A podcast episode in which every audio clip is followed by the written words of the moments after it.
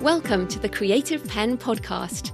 I'm Joanna Penn, thriller author and creative entrepreneur, bringing you interviews, inspiration, and information on writing, publishing options, and marketing ideas for your book. You can find the episode show notes, your free author blueprint, and lots more information at thecreativepenn.com. And that's pen with a double N. And here's the show. Hello, creatives. I'm Joanna Penn, and this is episode number 472 of the podcast. And it is Friday, 17th of January 2020, as I record this. So today I'm talking with Kate Harrison about pitch power, and it is a super useful interview, whatever you write. And Kate has a background in television, but she also writes novels and nonfiction, and she's a hybrid author. Like she's super talented in all these areas. And she knows all about pitching agents, publishers, and uh, TV executives for show ideas as well as because she also publishes uh, independently, she also knows how to write blurbs and book descriptions to pitch your book to readers. Because this is the truth, creatives, we have to pitch our book whatever, however we publish. It just depends who we're pitching to, but some of these principles are consistent. Also, uh, Kate talks about how we can use the pitch to strengthen our book ideas before we even write the book. And this is a challenge for someone like me because I'm a discovery writer, and it depends what kind of writer you are. Uh, but I tend to it kind of bubbles up and then I write it. and then I figure out what to, uh, what it is at the end, which is how I can't write to market for fiction. And I basically just bimble along, writing what the muse says and having a good time. But I know that this is an area I need to strengthen. So I found this interview fascinating and I know you're going to find it useful. Whatever stage you are in your career, however you write, whether you want to be traditionally published or independent, this is really useful. So that is coming up. In publishing and book marketing news this week, good news for audiobooks. You know how bullish I am on audiobooks. So, Findaway Voices announces new promotional pricing tools. So, you can submit pricing promotions to Chirp and also to Apple through their interface. So, essentially, and again, this is in beta right now, uh, but this is going to be available a bit like on Kobo Writing Life for promos there. So, I've um, got access and I've submitted books. Now, in the past, you could apply for promotions, but it was more like spreadsheets and enter your number here and it, it was a bit clunky. But now it's more like the Kobo Writing Life side where there's a tab for marketing and you go in and you submit your book.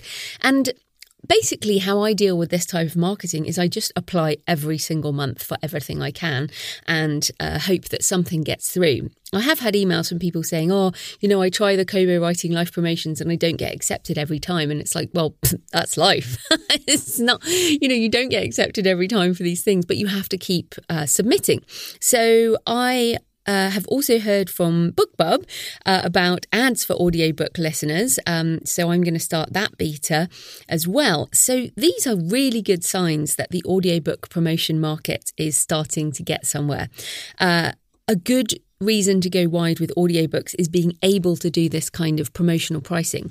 Because with ACX uh, you don't control your price. So with uh, Findaway Voices you can control your price and then you can do promotional pricing. So I am obviously continuing to push for Chirp Books and Authors Direct for selling audio direct uh, to go global and not just be US uh, centric. But uh, obviously, it takes time to spread into other markets. But hopefully, we will see that happen as we've seen with other um, other software over time basically, I would say we're around sort of 2010 for audiobook. Uh, if you look at the development of ebooks, if you listen to the podcast a couple of weeks ago with Orna Ross about the last decade with uh, mainly digital ebooks, print on demand, and the start of audio, but it feels like you know 2010 in terms of the ecosystem for audiobook marketing is still not very developed as yet but we are getting there and find findaway voices and chirp uh, which is a bookbub uh, service is you know, doing well at forging ahead. So that is exciting. I'll link to um, the post in the show notes, but it's the Findaway, Find a Way Voices blog, which is great to subscribe to if you are wide with audio. So in personal stuff, basically, I am. Uh, so I've got the line edits back, well, the proofreading uh, final pass on audio for authors. So I'm updating each chapter with the proofread. Then I also put it through Grammarly because I think Grammarly picks up different things around word choice which is really interesting, which is not necessarily picked up on a proofread because it's correct. It just could be better.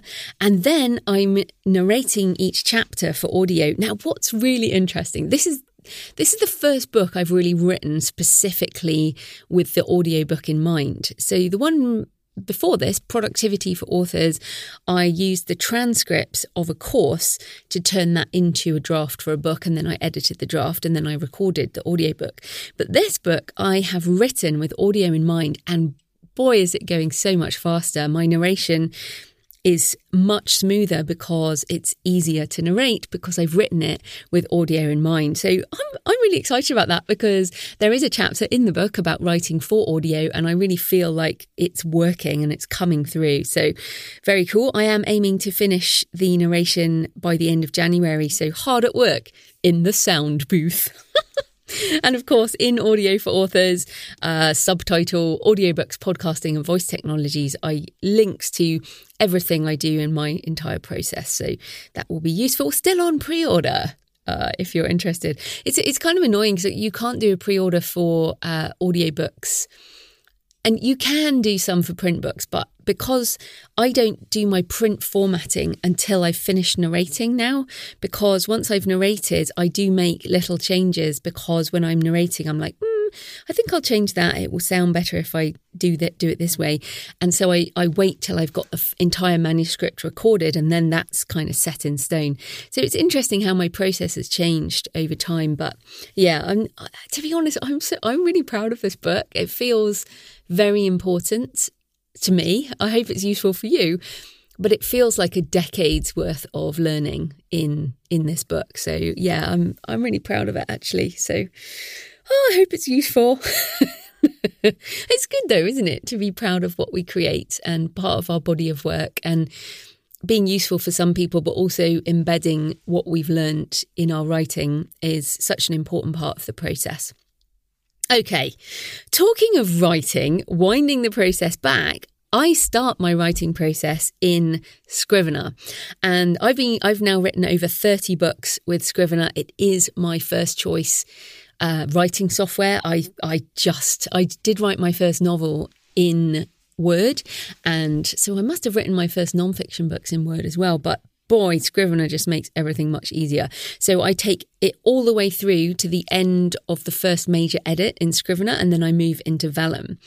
Um, so basically, we are doing a Scrivener webinar because I get so many emails from people and they say, Oh, I, I know you use Scrivener, but it's just, I find it a bit difficult to use. And how, how is it really good software? Uh, so, Joseph Michael, the Scrivener coach, is coming back to do a webinar on how you can get Scrivener to do exactly what you want and accelerate your writing career in less than an hour. And uh, Joe does a great webinar on Scrivener. I, I still learn something every time. So, what we'll do on the webinar is I will do the first couple of uh, minutes and I will show you what I do on Scrivener. And then Joe will do a tutorial where you actually see how to use Scrivener from the very basics. Uh, so if you if you know how to use Scrivener, like the first ten minutes of Joe's stuff will be a bit basic. If you know nothing, you'll go from zero to knowing what to do. But even if you're an advanced level Scrivener user, I betcha you you will learn something. So I always learn something from Joe. Uh, so this webinar will be on Thursday, Thursday, Thursday. Apparently, I sound very West Country sometimes. uh, Thursday, the 30th of January at 3 pm US Eastern, 8 pm UK, as ever. Register for your free place and you'll get the replay. at uh, thecreativepenn.com forward slash Jan30. So J A N 30, links in the show notes. So that is free webinar on Scrivener. Thursday, 30th of January, come and join us, thecreativepenn.com forward slash Jan30. And uh, yes, it's learning time of the year, uh, webinar-tastic. But this, this, this, is such a good one. Uh, I know this is a popular one. So yeah, come join us. So, thanks for all your emails and tweets and comments on the show. The Nir Eyal podcast certainly struck a few chords in terms of escaping distraction. Robin Sati says, listening to the show while renovating my office, oh, how today's episode spoke to me. First time I've ever re listened to a podcast as soon as I finished. The antidote for distraction is forethought. Thank you so much for this interview. I'm so glad it was that useful, Robin. That's amazing. So, super. Uh, and Diana Gunn says, listening to the Creative Penn and as a freelance non-fiction writer by day and fantasy author by night, I 100% agree that fiction is harder because you have to make decisions for your characters and also sit in their discomfort. Yeah, and uh, if you didn't haven't listened to that episode yet, Nir and I talk about, uh, you know, the fact that writing fiction is is harder and I said it's because we have to make so many decisions uh, you just all the time, you know, partly we get tired in our normal real life because we have to make decisions about everything. Uh, but when you're writing fiction, you're making decisions for other people, which can also be quite tiring. Uh, okay. And then Casey Julius says, just finished listening to the Reflections podcast 466 on the past decade in indie publishing. For someone just starting out with my debut indie release, it's a great overview and perspective on how far we've come. I'm so glad you found that useful, Casey. And yeah, starting out, I mean, this is the thing people always say, oh, wasn't it easier to start out a decade ago? It's like, well, no, to be honest, because we had no infrastructure, no ecosystem. And, you know, a decade ago, I couldn't even publish on KDP as an international author. So, you know, you have to look at the pros and cons. but, you know, things change all the time and new opportunities arise. Things that used to work don't work anymore. And we all move on. But together, we are surfing the wave. So today's show is sponsored by Ingram Spark. I'm going to play a little message from Robin Cutler from Ingram in a minute. But uh, before we get into that, just wanted to say that I use Ingram Spark to go wide with my print books. And this is really important. I, I get, I've had quite a few emails. People say, oh, but I'm in KU. How do I use Ingram? So KU is only for ebooks. So even if you want to be exclusive for your ebooks, you can be wide with your print books and your audiobooks. Um, so you, you know, you can use Ingram. Basically, if you don't use Ingram, you cannot reach bookstores, libraries, and other sales outlets that need a discount for their business model. So basically, how I work is I publish on KDP Print and Ingram Spark with the same ISBN. And in that way, I get to sell uh, books, you know, on Amazon, but also I get to sell into bookstores and libraries. And as I mentioned last week, you know, someone's spotted books in libraries in the wild. I've spotted my own books in bookstores, which is kind of cool. Plus, this even just this week, I did a bulk order to a bookstore in Michigan uh, because of Ingram Spark. And if you do live events, you can also do bulk discounts uh, on on like boxes of books and stuff. So it's super useful. And Robin is going to have a message in a minute, but you can also use so the promo code if you want to get started with Ingram Spark. Uh, there is a title upload fee, but you can get it uh, free by using promo code NANO2020, so N A N O 2020 before March 31st, 2020. And you get free title upload on print books uh, or ebooks or both with Ingram Spark. So I only use Ingram Spark for print. I do um, paperbacks, I do hardbacks, which you can't even do on KDP print. I do large print. Uh, so they are a fantastic service. I and I, I love having my books wide. So that is cool. And a word coming up from Robin in a minute. Before we get into that, this type of corporate sponsorship pays for the hosting, transcription, and editing of the show. But my time is sponsored by my wonderful patrons.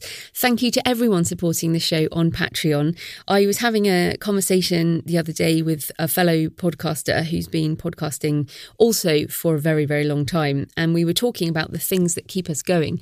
And I mentioned Patreon. I said, you know, to be honest, every single day somebody new uh, start sponsoring the podcast. And even the extra couple of dollars a month is very well appreciated. It's also the emotional support and the knowledge that the show is useful. Um, because the self doubt, I mean, I suffer from it just as much as everyone else. Oh my goodness. Uh, anyway, thanks to everyone supporting this show. Clearly, I've had a difficult week. So thanks to everyone supporting the show on Patreon. Thanks to new patrons. Kelly Flanagan, Asha Harkness, Lena Maria, Jamie DJ Shepherd, Keith Ryans, Connor Whiteley, and Ektar Barley.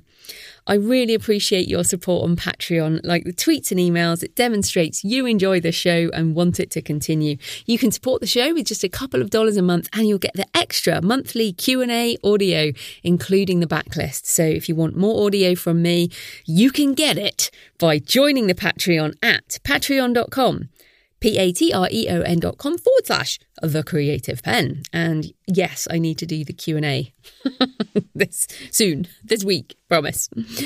Uh, right here's a word from the lovely robin from ingram spark and then we'll get into the interview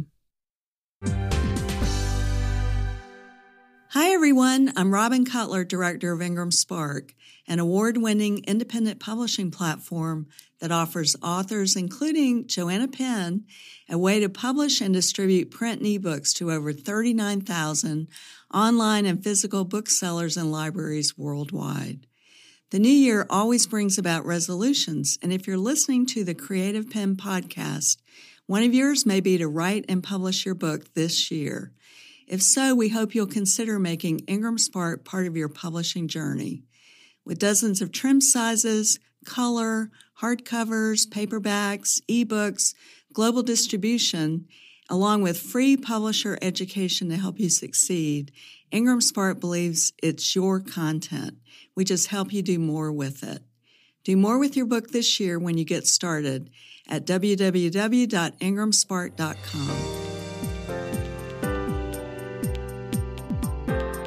Kate Harrison is the best selling author of 13 novels and seven non fiction books, which have sold over a million copies and been translated into 25 languages. She was formerly a TV producer at the BBC, and her latest book is Pitch Power Discover What Makes Your Book Irresistible and How to Sell It. Welcome to the show, Kate.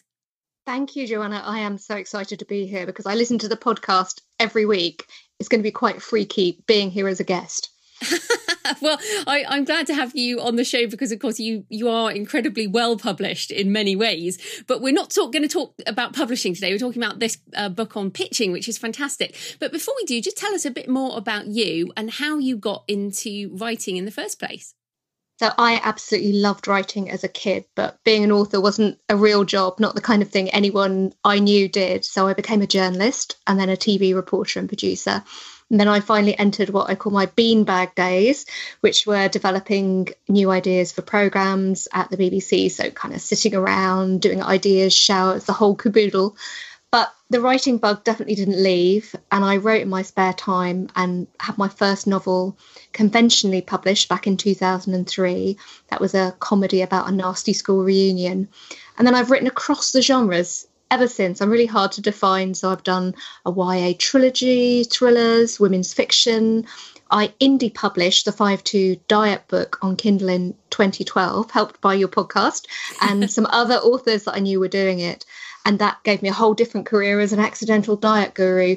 Um, so now I'm a bit of a hybrid. I do um, what interests me at the time, and I work out on a project by project basis whether I'm going to go with conventional publishing, as I did um, for a book that's going to come out in a couple of years, just sold that, or do what I've done with Pitch Power, which is um, to sell it so I can keep that creative control. Well, and that uh, well, I'm going to ask you about this then because that's really interesting. So you talked about developing new ideas for TV, and of course, each of those ideas would have had a different route to market. And the way you're talking about books is is the same thing. But how do you decide this book would be good indie, this book would be good traditional? It's a mixture of factors depending on where I see the market going and what my expectations are for the book. So um, in the case of the first book that I did, the diet book, that had um, nothing to do with making a choice. It was just my existing publisher said, no, we don't think you're an authority on this. We don't think we can sell the book. And having planned it already, I thought, well, you know, Kindle was coming up. I knew friends who'd done it. I'd listened to you. And I thought, well, I'll give it a go. And it went on to sell all over the place, more than my novels, did incredibly well. And after that, I just saw that freedom of opportunity. Partly it's to do with a niche. So um, a book about pitching for authors is not going to have a, a huge potential audience, but it's hopefully going to have a really engaged one. Whereas the book that I sold over the summer, that's coming out in two years, that's sold in America, it's sold in the UK to conventional publishers all over the world. Because I guess it's got a little bit more mainstream appeal, and because it's a novel that I would really like to see in the bookshops, it's much easier for them to do mass market distribution. And I'm really excited about both ways. I love I love doing it both ways. Mm, I think that's a great way uh, of looking at it. Um, and obviously, you've been building your career for a long time, so you you've put yourself into the place where you have that those choices as well. And I think that's really important. But let's get into the pitch book. Um, so, people listening, you know, a lot of indie authors. So, why is it important to know how to pitch your book, even if you decide to go um, the indie route? Because the pitch isn't just relevant to pitching publishers and agents, it is actually the key to knowing how to reach your ideal readers. And when people hear about pitch, they think, oh, it's the hard sell. It's the total opposite, as far as I'm concerned. It's about really getting to understand your book's DNA, what it offers, and then working out how to express it in the most enticing way possible. And then you can make those decisions I was talking about, about how to publish it and at every stage. So the process of coming up with a pitch means understanding things like genre. If you're writing a novel, it's pinpointing that central story question that people will like. If it's non-fiction, it's the need that you're meeting. But where I differ, I think, from perhaps some very hard sell versions of pitching is looking into the emotional benefits. How does your reader really feel when you are reading, when they're reading the book, and how do they feel after they've finished? And once you've worked that out, it can influence everything your book descriptions, but also all your other decisions. So things like title, cover, the categories you put things into. And this benefit thing, it's something that came from my work in TV, really. We really wanted to understand what the viewer was experiencing and why they might choose one channel at one time of day and one kind of program. And you can see that that is starting to come into publishing. So I don't know if you've noticed, but um, on UK Amazon, you get a lot more subtitles now, which are telling us things like the most suspense, suspenseful, unputdownable thriller in 2020, or um, there was um, a big book on big hit on both sides of the Atlantic uh, one day in December that was called the heartwarming and uplifting bestseller that everyone's falling in love with. These are not in the title, but they are telling the reader what they want to expect. And I think for so long, publishers assumed that there are a group of pure thriller readers over here and there's a group of pure romance readers over there. And while that might be true, I think there's loads in the middle who have different moods and different needs at different times, and they want a signal from you as an indie author or from a publisher that they're going to get what they want at that time if they invest their time and their money in the book. And there's mm. one final point actually, which is that if you get it wrong, if you haven't sussed out the pitch, we all know that there is no reader so angry as a reader scorned who feels that they've been missold a book. It's a waste of time more than money, and they will go on the review sites and they will really go to town on your book. Whereas if you get it right, you've got a lifelong fan. Yeah, wow, there's so much in there. But I do want to just comment on those subtitles because, of course, that is against the Amazon terms of service and something indies get very upset about because they don't seem to police it for traditional publishers. But it is um, it is a rule on Amazon if you, if the if the words are not actually in the official subtitle, they can't be used on that field. Um, so I don't know if you knew that as a. I did know that, and I have no idea how they get away with it, but it seems to work for them. Well, and I wonder if there's a way of a, a way that they will develop that. Yeah, I, there's definitely know, been a crackdown for indies, but um, just uh, apart from that, I do. I think uh, there are pros and cons. Uh, again, I mean, I've also seen backlash against like the twist you will never see coming, which everyone sees coming, and then it gets kind of terrible, terrible review. So I think there's. I, I'm not sure about the putting the words on it, but I really like the idea of this emotional benefit, and also because the Google SEO kind of change in search engine and uh, voice search and things is all about search intent. So that really feeds into what you're saying, which is, for example, you know, um, w- when things are miserable in the news, people might want that uplifting book. Um, although personally, I reach for horror.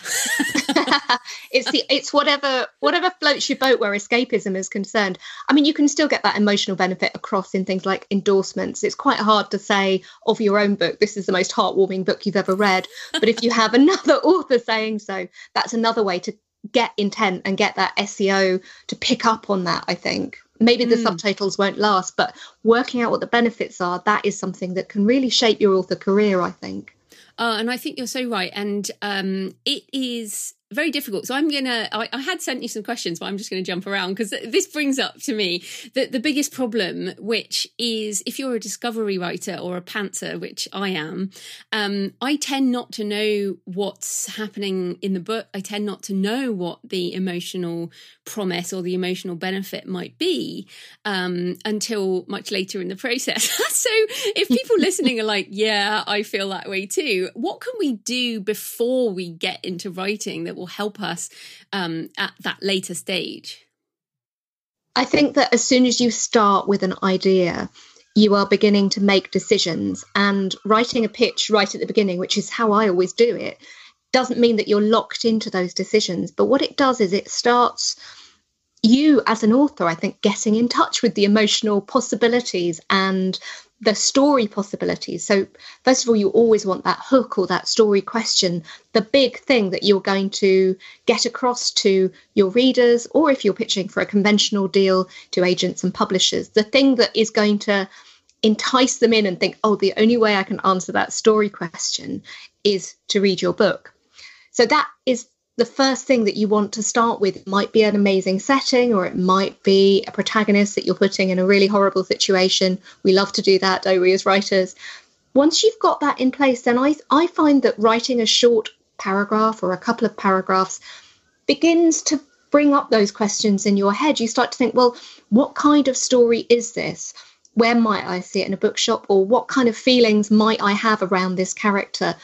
And pretty soon i find and when i'm working with authors as well they they start to say well it's this and it's not that. And you don't have to then be discovering all the twists and turns of the plot. And even though i'm a bit more of a planner than a pantser i find things change. So i will go back to my pitch as i go through it and think okay what's the difference between what i'm writing and what i thought i was setting out to write? And which one is more feels more true to me?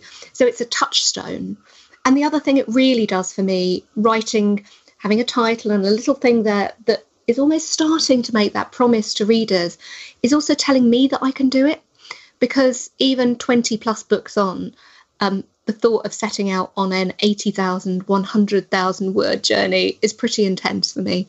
It's a marathon, it's hard going. And just being able to imagine that this is on the back of a book or on a book description in Amazon somehow it just gives me the motivation to keep going.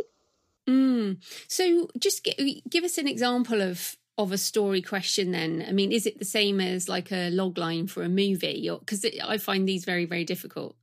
they are quite different, and you know, the hooks and the story questions depend very much on genres. So I spoke to a lot of different writers um, preparing the book because I have one way of working and different people have different approaches. You've interviewed Simon Toyne yourself um, on, brilliantly on the podcast in the past. He wrote the Sanctus trilogy.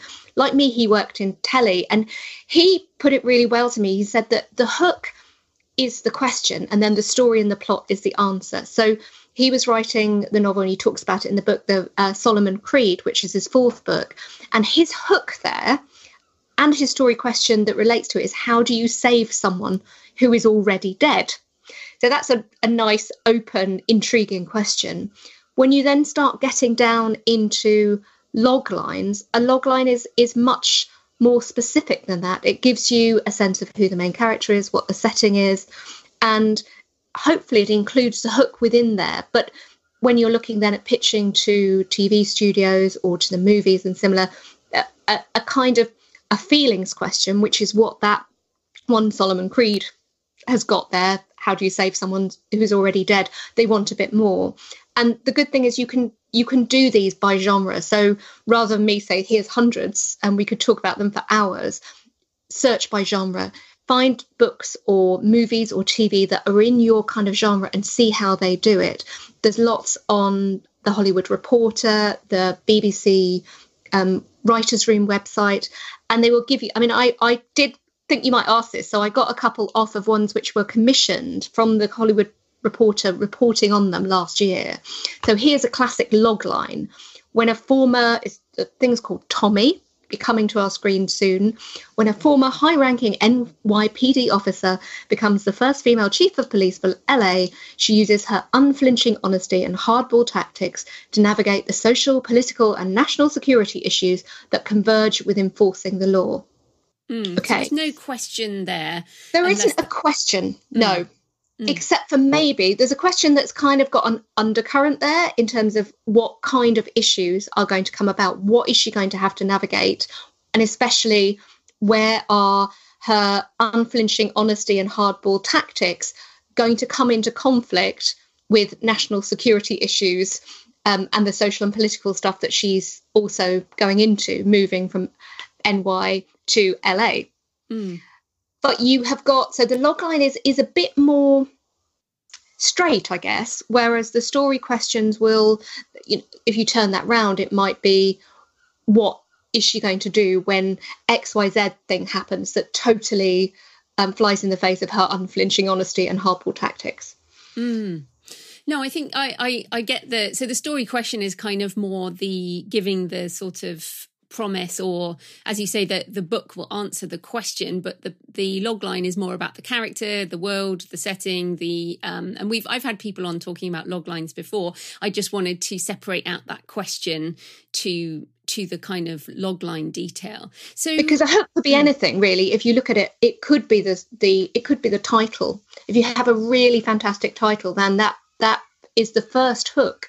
And i actually see this as as part of your seduction of either your reader or your agent if you're pitching to an agent you're starting with the title in the subject line of your email that you send or it's the first thing people see when they search and they see they're searching for romantic novels say.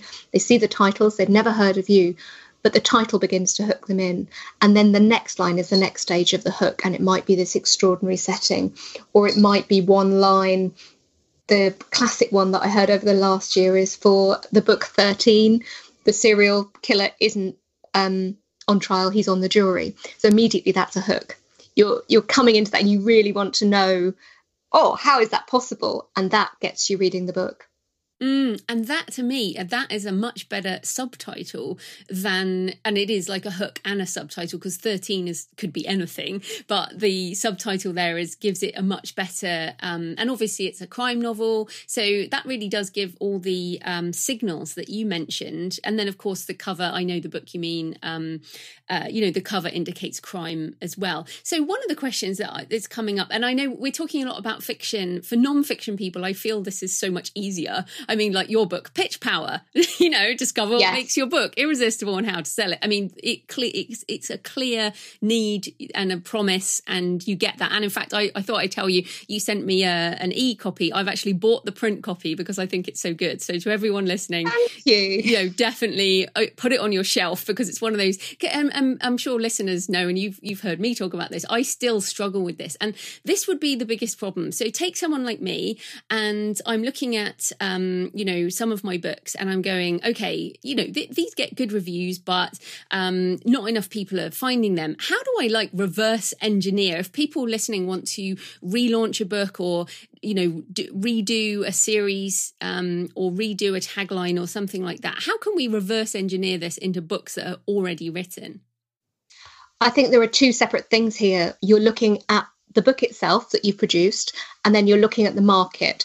So, understanding what your book is is one of the hardest things. It's really difficult for people after immersing themselves in a book for however long it's taken to write it and edit it 100 120,000 words however long it is to then step back and say well what actually is this if you've already published the book actually you've got lots of things to go on in terms of looking at your Amazon reviews picking out some of the words that come out, both the positive words and maybe some of the critical ones, to see where maybe if the book's not doing as well as you'd like it to be doing, people are being missold. What I was talking about earlier, where they're they're getting the wrong signals somehow, and making sure that the good bits that people highlight are definitely coming out in things like your title, in your first line of your pitch, every level of the book description is is really leading them on that journey towards buy now, read now.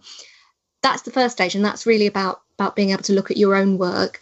And then the other side of it is to look within the industry. It might be that um, the authors who are similar to you are picking a different kind of title. They are looking at a different cover.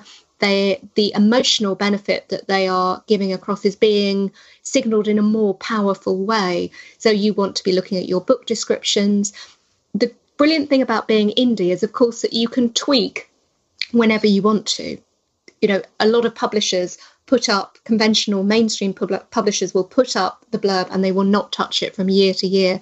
And of course, as, as an author, if you're in that contract, you have to ask them to change it for you. Having that ability to do it yourself means you can fiddle around with it. You can say, right, okay, if I'm trying to make a connection to an existing author, have I got an endorsement? Can I use words that are similar to the words that they use in their blurbs? Do I do I fit switch it around? Is it actually the setting that might pull people in where I've been talking more about the protagonist? You're questioning each of those individual things, but you are looking at it from the point of view of your reader rather than you. Mm.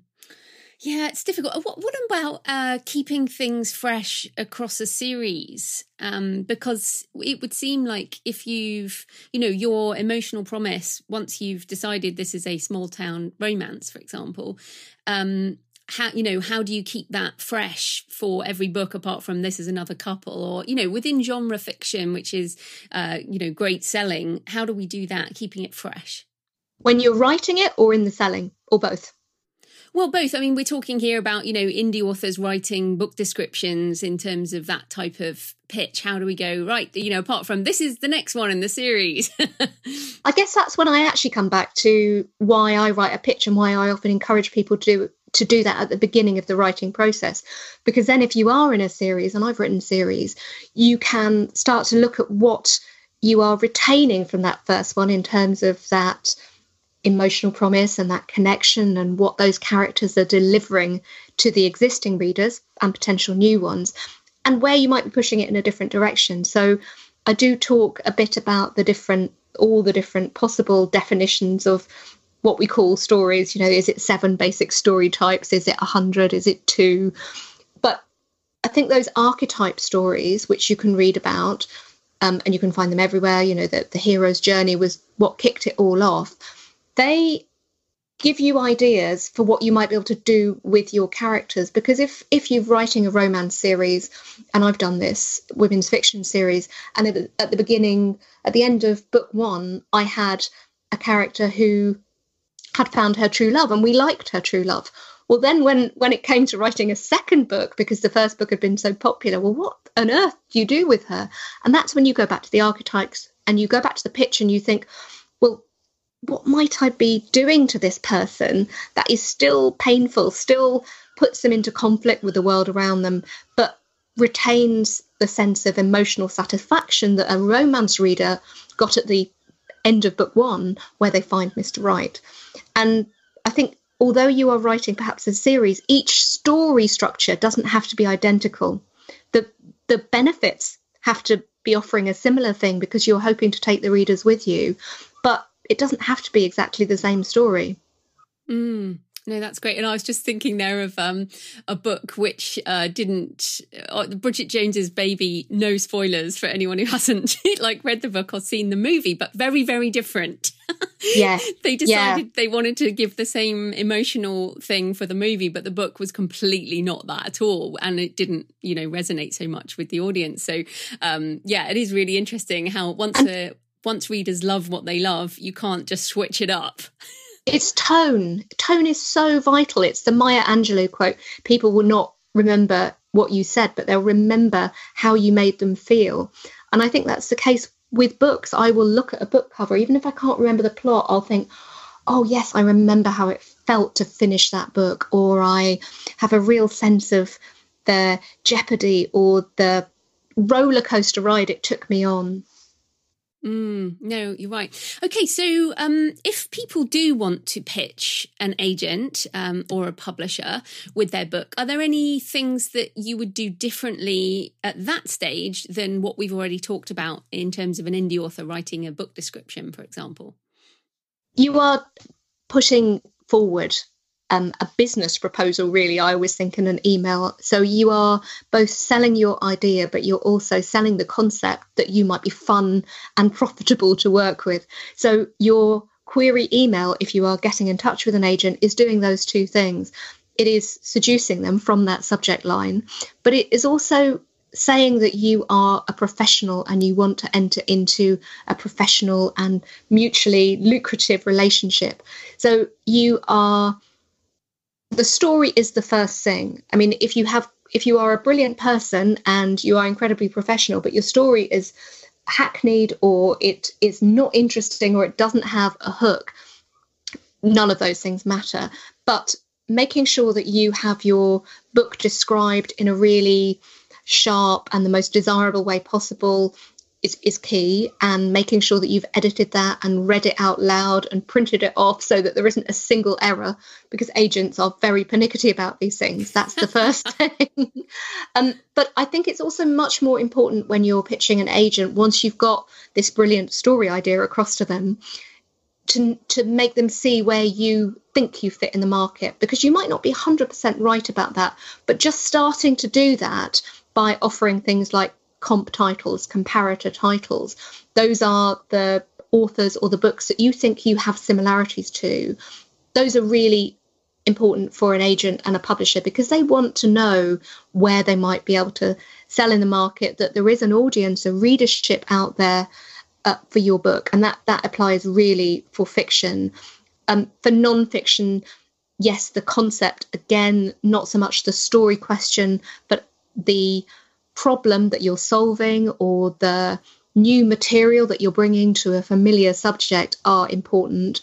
Alongside that, for nonfiction, an agent's dream is to find out that you have some kind of a platform as well, that you know you've got followers, that you have already um, done some TV appearances or whatever it is of course, the irony of that when it's nonfiction is that if you have that platform already, it's quite an interesting decision as to whether you want to work with an agent or to, at all, or whether you are better off using that platform directly as an indie. Yeah, wow. Okay, again, lots I want to come back on. Um, Oh, which one to start with? Let's go with the comp thing. Um, so the the comp titles that you mentioned. So, uh, what are some tips here? Because I've seen a lot of authors who've gone, "Oh, my books are like Jane Austen." For fans of Jane Austen, um, you know, or Dickens or something, and uh, dead dead famous authors, or you know, even Umberto Eco or something. You know, dead famous uh, authors. So, um, how famous should one go, um, and how dead or even dead, or and or can it be um, for? And also, I guess there's a lot about ego here. I mean, um, you know, or, or can it be for fans of particular films, for example, as well as books? It's all about being savvy, and I also think having comps that are appropriate, but also maybe a little bit surprising. And that's where you run into problem with dead authors because often they've been overused. You know, the next Agatha Christie, the next Umberto Eco, mm-hmm. whatever it might be. Also, the publishing world has changed so much, and we have no idea whether Agatha Christie, if she were to be published today, would be a bestseller. So that's why more recent titles are a much better bet. But the really successful comp titles become cliches in their own right. So if you say to an agent, "Oh, I'm my book's the next Gone Girl or the next Girl on the Train," it tells us nothing because yeah. we've heard it so mm. many times before. And another writer that I spoke to about the book was Will Dean, who wrote Dark Pines, which has been really successful. Uh, Nordic noir, I think. And when he was pitching agents, he did choose famous authors, but more unusual titles. So for to pitch his, he came up with Stephen King's Needful Things meets Gillian Flynn's Sharp Objects. So immediately that is a lot more compelling than say Misery meets Gone Girl. Um, and Sharp, Sharp, Objects was fantastic. Uh, you know, far superior in my opinion. well, many people have said that exactly. So you are appealing to an agent's um, you're piquing their interest because you're not going for the obvious. You're showing the knowledge of the market and genre, so that shows that you're professional, but you're still using the mega sellers to suggest your book could sell really well. And on, on the movie and the TV side, I find that generally putting one or two in there, in amongst quite a lot of books, can work. Um, publishers are naturally a bit suspicious of that. They're a bit wary because they, they think it, it is a different world. But you can do it, and I've done it, especially where I think maybe publishing hasn't cottoned on to a potential subject matter yet. So I am the world's biggest fan of medical drama. Okay, they are my guilty pleasure. I watched Grey's Anatomy on a on. I only discovered it about two years ago. Watched all thirteen series. You know, love it, and also love the reality stuff, the twenty four hours and A and E. So I've written this um, book that's going to be conventionally published about um, it's set in a medical world and i included grey's anatomy and 24 hours in a&e alongside some epic love story books in my pitch because i was trying to say you know i don't think there is much fiction for people out there who love those shows. Now i won't know until 2021 until i'm right but i took a little bit of a punt there alongside the more conventional titles that i knew editors would recognize Mm, that's so, so. I've watched the whole lot of Grey's Anatomy twice. oh, okay. You're an even bigger super fan than me. I, I, am a super fan. Also, you made me think there of, and this is more thriller, but Rob, Robin Cook's medical thrillers. Yes. I've I've pretty much read all of those. Like I love that a sub niche as well. Um, but where are think, the novels? Where are the Grey's Anatomy novels? There is um, medical Mills and Boon romance. I was going to say yeah. There's a lot of romance uh, about it, but, but, mainstream fiction not so much. Mm. So this is my. I'm I'm looking for a word you know, a, a sort of like if I if you had chicklet um, and sicklet, maybe it is. It's not sicklet. I don't know, red crosslet, medlet. uh, no, I think I think that's fantastic. What, do you have a title for that? Do you want to mention it or no? It's going to be called um, "How to Save a Life." Oh so, no, brilliant! That's from the song. It's from there's the song. the song, but it is also literally how to save a life. So it has actually got the four steps in the that is my bookend, the four steps of the chain of survival, which can increase the survival rate from under 10% to 75% from cardiac arrest. Uh, see, that's and, very I, that's very clever. And well, you are very clever. I I know this, oh, but but you. what's fascinating here? Okay, this is a great example because that I said immediately. I know that as part of the um, it, it's in the song, but of course we can't. We can use song titles yes. as covers. We just can't use as titles. We can't use lyrics. Yeah. I mean that that is a lyric in the song, but also it's well known enough that it couldn't be copyrighted, I guess. Yes, exactly. And it is literally a thing that you can do. Yes, you can. Well. Yeah. So it's, but to, in my head, as a Grey's Anatomy fan, I get it. So very. You're clever. immediately singing it. It's the earworm now, isn't yeah, it? And totally. a very nice earworm it is too. Although it, it, can't overtake the Witcher uh, earworm, which is totally in my head. Do you know that one? No, not yet. oh, with that now you, you have to go look at it. Okay. Just Google Witcher earworm, everyone, and it will be stuck in your head. Um, anyway, back onto the the things. Right, so we've done um, comps. Uh, the other thing is that you have mentioned a little bit about saying about your platform. Now, this is also interesting uh, about you because you write under how many names, and I mean oh. lots of names per genre. Yes. So, ha- and I do obviously, um, and I've also considered pitching for a traditional publishing under another name because my oh, name has become synonymous with indie. so, mm-hmm. um, what, what where is the balance between starting again with another pen name as you have multiple times or using the platforms we already have? It's a really difficult decision and i don't actually know if i've done the right thing. So the the new love story is going to have a completely different name. My thrillers have retained my first name but a different surname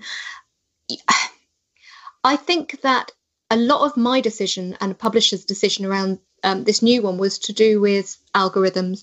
In that, if you put in Kate Harrison to Amazon, you're going to get my diet books first. And so I've almost decided that that is now, although my previous women's fiction was under that name, that that is almost more my non-fiction name now. And you can still, though, if you decide that it's too complicated, and it may be that I live to regret having all these different names, I'm not sure, you can just tweak your bio um, for different things. So I do do this, and we can all do that. When you're looking at a bio, people think, oh, I'm going to have to expose everything about myself. But actually, it's about picking and choosing the things that resonate with readers who are going to like the particular genre of book that they're looking at. They want to feel a kind of a connection with you as an author. Not all of them do, some of them just want the book, but increasingly with us living our lives online and so on, it helps for them to feel that there's a reason why you wrote that book and no one else could have. So I don't know if you're writing a uh, a comic um, mummy lit book, um, it really helps them to know that you are um, a mother of five under tens. Um, if you are writing dark thrillers, which I do some of the time, then I totally upped the side of my career, which was in courtroom reporting and writing a TV script about uh, a serial killer. you can pick and choose. We've all got really interesting lives, and we can pick the bits and also write them tonally so that they match the tone of the book. And it doesn't have to be a career thing. Um, it's quite relevant because I mentioned How to Save a Life. When we were pitching that book in the bio, we did mention the fact that this whole book was inspired by having to give CPR to a family member and it working. That's what I had to do a few years ago. And I wrote the novel off the back of that. It took me ages to do it. But I think because of that, we're going to talk we're going to mention that in the bio because it's very powerful. It explains why I'm doing it, explains why it matters to me. And when we had people's responses after we sent the book out with that bio, almost all of them, when they came back, said, "You know what? The, f- the first thing I wanted to do after closing the book, after putting down the tissues, was to um, find a first aid course near me so if you can find different ways, even within fiction, of making it connected to your real life or the reader's real life, it, it has an impact. Mm, that's fantastic. I think that book's going to do super well. I'm going to read it. I hope um, so. And then, um, well, there's lots we could talk about, but one last question, which is, I um, I did a great course at the Screenwriters School uh, in London, and one thing they talked about with pitching is there's the pitcher and there's the catcher and if we just concentrate on the pitcher which is us um, you know we we will miss because we also have to think about the catcher the person on the other side. So whether that's the reader or whether that is an agent or a particular publisher that we have in mind or something like that. So how like you clearly um, you've done so well with everything you've done because you have pitched things to the right people.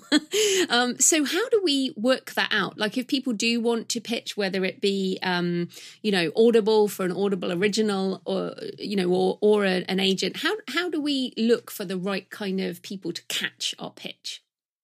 It is so much easier than it used to be when I started out, when hardly any agents were online. When I was pitching my book back in 2002, you still sent uh, queries through the mail, and agents looked at the internet and um, giving any interviews or even having much direct contact with would be authors as, as being a really scary and stupid thing to do. Now they're out there. So there is so much information that you can um, find. You can listen to podcasts, you can research specific shows. So once you've got your comp titles or your comp shows, find out who represents those, which editors have edited those. Um, if you're looking for a conventional publishing deal, you can really use the information that's out there to start to target that and to build a dialogue in some cases. I mean, you won't always be able to do that because if you're pitching an idea, an agent may only come back to you if you are of interest, if that particular project is of interest. But if you are doing things like going to conferences or participating in online pitch competitions on Twitter or other materials, you know, other social media, you can start to get a sense that the um, things I mentioned before, like looking at Hollywood Reporter, looking at uh, the bookseller online, you do require subscriptions after a certain level. But if you're doing it um, on a regular basis, you can still get access to so much of that information for free. And then you can start, yeah, just writing writing those lists down. Keep a list of a book that has re- sold recently that you think actually there's something about that that's similar to mine without it then becoming a direct competitor title because a, an agent or a publisher is not going to publish a book that is so similar uh, or sell a book that is so similar that it puts them in their in competition with another client but yeah looking for that information and when it comes to readers one of the really interesting people that I interviewed um, in the book, and I've known her for ages, is Suzy Quinn, who has written across loads of genres. And she is the queen at this, understanding what readers want by going to them, engaging with them on Twitter, on Facebook. Her first book was actually inspired by going into Amazon and typing in erotica and waiting to see what it what it suggested. And this is way back in 2012, um, around the time Fifty Shades was doing well, and just finding out what people wanted to read about erotica wise. You know, that was a really early adopter of kind of audience insight. And now she just engages with them all the time and and even changes her book, even changes her titles, the writing itself based on what the Amazon reviews say. Mm, wow, so much to think about, and uh, absolutely recommend your book Pitch Power. And where can people find you and all your pen names and everything you do online? all my pen names. Who knows whether there'll be a, even be a new one by this time next year. So my website is kate-harrison.com. You can find everything about me. I've got a cheat sheet on titles to download. Um, and all about my pen names, but you can also find me uh, Twitter and Instagram at Kate Writes Books. Fantastic. Thanks so much for your time, Kate. That was great. Thank you. It's been a real pleasure. So I hope you found the discussion with Kate super useful today and that it gave you some things to think about around your pitch. However, you want to publish, whether you want to get an agent, go with traditional publishing, uh, or go indie. And if you've already, if you're already out there like me, you're thinking about how to improve your process. So yeah, I hope it was useful. And obviously, let me know. Tweet me at the Creative Penn or leave a, a comment on the show notes, and uh, that will be cool. In the next show, I'll be talking about empowering authors around copyright with Rebecca Giblin, and we will be discussing some studies that she has done on the publishing industry, what publishing clauses to watch out for, uh, why copyright is so important for authors, and we discuss the inevitable impact of AI on copyright, since Rebecca and I geek out around tech and copyright. So uh, that is coming next week. In the meantime, remember to register for the Scrivener webinar if you want to join me. Uh, you can go to thecreativepenn.com forward slash Jan30, J A N 30, and you will be able to join us for that webinar. Happy writing, and I'll see you next time. Thanks for listening today. I hope you found it helpful. You might also like the backlist episodes and show notes available at thecreativepenn.com forward slash podcast. You can also get your free author blueprint at thecreativepenn.com forward slash blueprint. If you'd like to connect, you can tweet me at The Creative Penn or find me on Facebook at The Creative Penn. See you next time.